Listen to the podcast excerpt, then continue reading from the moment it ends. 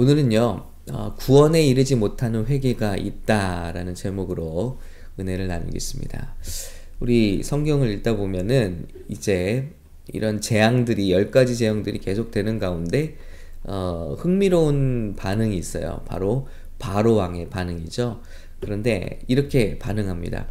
바로가 사람을 보내어 모세와 아론을 불러 그들에게 이르되 이번은 내가 범죄하였노라.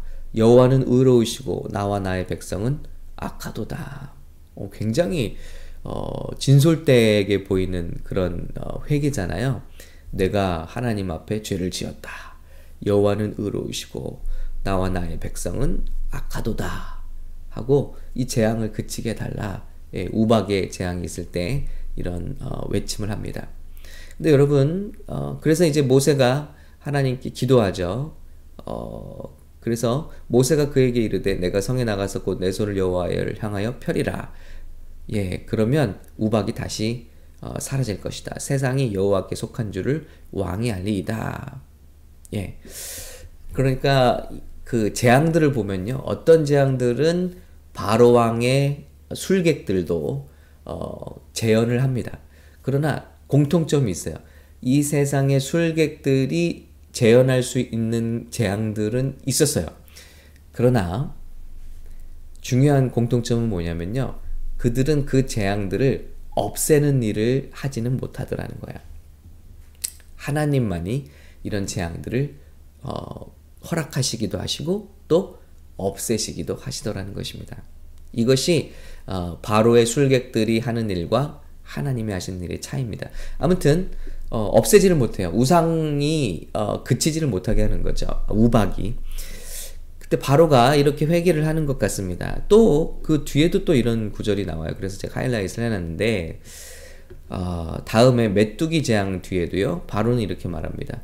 바로가 모세와 아론을 급히 불러 이르되 내가 너희 하나님 여호와와 너희에게 죄를 지었으니 바라건대 이번만 나의 죄를 용서하고 딱 한 번만 더 봐달라는 거예요. 너희 하나님 여호와께 구하여 이 죽음만은 내게서 떠나게 하라. 예. 그러나 여호와께서 바로의 마음을 완악하게 하셨으므로 이스라엘 자손을 보내지 아니하였더라. 또 마음이 바뀌는 거죠. 예, 이런 일들 우리가 보면서 와, 이 회개가 눈물을 흘리고 정말 간절하게 절규한다고 회개이냐 하는 질문을 갖게 하는 것입니다. 그렇지 않다라는 것입니다. 탄식이나 뉘우침 자체가 회개이냐. 우리가 기도할 때도 이런 때가 있습니다. 우리가 막 고통 가운데 들어간다든지 어떤 어, 하나님의 어, 어떤 어, 징계에 들어간다든지 할 때 탄식이나 뉘우침 자체가 회개이냐 하는 질문을 갖게 되는 것이죠. 그래서 저는 여러 번 어, 설교 말씀에서 말씀을 드렸습니다. 진정한 회개는 쓰리 에스다. 쓰리 에스. 세 개의 S를 기억하면 된다라는 것입니다. 성경에요, 음, 잘못했습니다. 제가 죄를 지었습니다. 하는 경우들이 많은데 또 누가 있죠? 예, 음, 대표적으로 사울 왕이 있습니다. 몇 번이고 하나님 앞에 내가 죄를 지었다 하는데 또 다윗을 죽이러 쫓아다니잖아요. 어, 그래서 이건 회개가 아니다. 예. 또 어, 반대로 음, 죄를 지었습니다 하는데 진짜 돌이키는 경우가 있죠. 다윗입니다. 다윗은 내가 하나님 앞에 죄를 지었습니다 하고 나서는 간음을 한 다윗은 그 다음에는 어, 젊은 처녀들에게 눈을 주지 않고 마음을 주지 않는 돌이키는 모습을 보여주고 있죠. 어, 뭐 욥의 회개도 마찬가지고요. 예수님의 비유에서 나오는 탕자의 비유의 대표적인 예죠. 내가 아버지께 죄를 지었다 하고 발걸음을 돌이켜 아버지께로 향해 달려가죠. 여러분, 이것이 진정한 회개라는 것입니다. 그래서 우리가 어떤 눈물이 나거나 회개를 기도할 때 눈물이 났다, 기도할 때 내가 정말 소리질러 어, 뉘우쳤다, 이것이 회개인가? 예, 구원에 이르지 못하는 회개가 있다는 것입니다. 진정한 회개는 무엇인가? 성경을 통해서 쓰리 에스, 이것을 기억했으면 좋겠습니다. 첫 번째는 sorrow, 어, 슬픔이 정말 있을 수밖에 없죠. 죄를 슬퍼하는 거죠. 그래서 예수님의 그 어, 산상수훈 말씀에 보면은 어, 마음이 가난한 자 또 애통한 자가 복이 있다고 하셨죠. 예, 내 의가 어, 그 도산을 당한 거죠. 그래서 하나님 앞에 갈 때 결코 설 수 없다는 것을 깨닫는 것이죠. 그래서 하나님 앞에 울 수밖에 없는 거예요. 그래서 왜 하나님을 만나면 사람들이 자꾸 웁니까? 예, 울지 않고는 이게 견딜 수가 없어요. 내 죄 때문에. 그래서 진정한 회개에는 슬픔이 동반합니다. 그러나 슬프게 울었다고 회개가 일어난 것이냐? 우리가 그렇게 믿어서는 안 된다는 것이죠. 누군가 그렇게 회개한다고 할 때도 그렇게 믿을 수만은 없다는 것입니다. 두 번째는요. 두 번째 S는요. Stop sinning. 그래서 죄를 멈춰야 진정한 회개라는 것이죠. 다윗의 회개처럼, 탕자의 회개처럼 내가 죄를 지었다 하면 유턴 해야 되는 것이죠. 예, 뒤로 돌아서야 되는 것이죠. 죄를 멈춰야 하는 것이죠. 그래서 죄를 멈춘다. 이것은 또한 예수님의 산상수훈에서 팔복에서 예, 온유한 자의 단계의 복이죠. 그래서 온유하다라는 말은 길들어져 있다, 길들어진 야생마와 같은 단어를 쓰고 있습니다.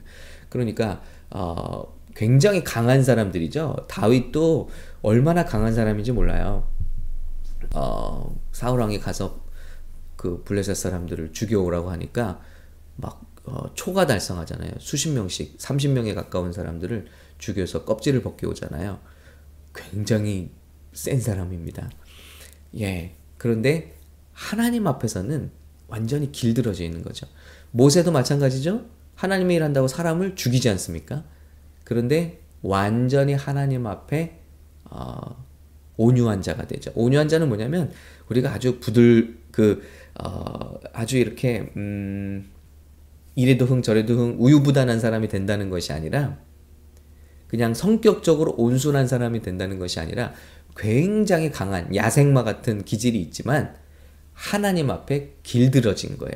그래서 하나님이 가라 하면 가고 서라 하면 설 수 있는 그런 마음이 온유한 자의 마음이지 그냥 카인드하고 나이스한 사람이 온유한 사람은 아니라는 것입니다. 자, 그런데 죄를 우리가 죄를 막 즐겨 짓다가 죄를 멈출 수 있다는 것은 뭐죠? 우리가 이제 하나님의 뜻대로 온유한 자의 단계의 회개로 들어섰다는 거죠. 그래서 죄를 멈추는 게 중요합니다, 여러분.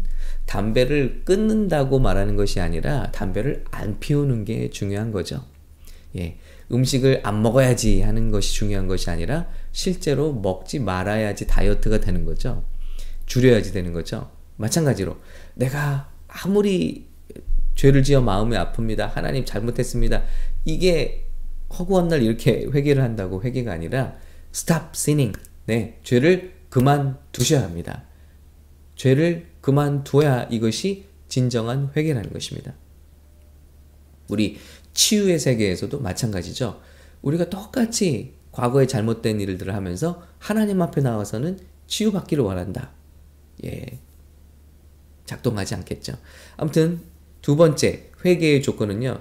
Stop sinning. 이제 유턴, 돌아서자는 것입니다. 세 번째는요. 세 번째 S는요. See the sin differently. 죄를 다른 관점으로 바라볼 수 있게 돼야 한다는 것입니다. 그래서 죄를 그만둘 뿐만 아니라 죄를요. 더 이상 예전에는 죄를 흠모함으로 죄를 지었습니다. 죄를 좋아했어요. 죄 짓는 게 좋았어요. 그런데 정말 회개라는 것은요. 죄를 다른 관점으로 보게 만들어요. 그래서 어, 하나님의 마음으로 죄를 바라보게 되죠. 하나님이 죄를 어떻게 보시죠? 죄를 미워하시잖아요. 그래서 예전에 그렇게 좋았던 죄가 진짜 회개를 하고 나면요. 달라 보여요. 아, 내가 왜 저런 걸 좋아했지? 내가 왜 저런 걸 쫓아다녔지? 내가 왜 저런 걸 저렇게 어, 탐닉했지? 하는 그런 마음이 드는 것입니다. 온전한 회개죠. 죄를 정말 마음 아파하고 죄 때문에 애통하고 나서 죄를 멈추게 되죠. 죄를 멈추고 나게 돼서 죄를 다르게 보게 되는 거예요. 이제는 우리 마음 가운데 의에 줄이고 목마른 자의 단계까지 가는 것입니다. 그래서 하나님의 의를 추구하는 것이죠. 이 세상의 그 죄를 버리고요. 이것이 이루어질 때 우리는 사, 그 사람에게 변화가 일어났다. 참 회개가 있었다라고 말할 수 있는 것입니다. 어제도 말씀드렸습니다마는 교회도 마찬가지입니다. 그냥 아, 눈물 흘리고 잘못했습니다. 이게 회개냐? 초대교회는 그 사람이 어떻게 변화가 일어나는가까지를 보고 난 다음에 침례를 주고 멤버로 받아들였다는 그런 기록을 말씀드린 적이 있습니다. 그냥 한순간의 눈물, 체험, 이것이 우리의 구원을 말하지 않는다는 것입니다.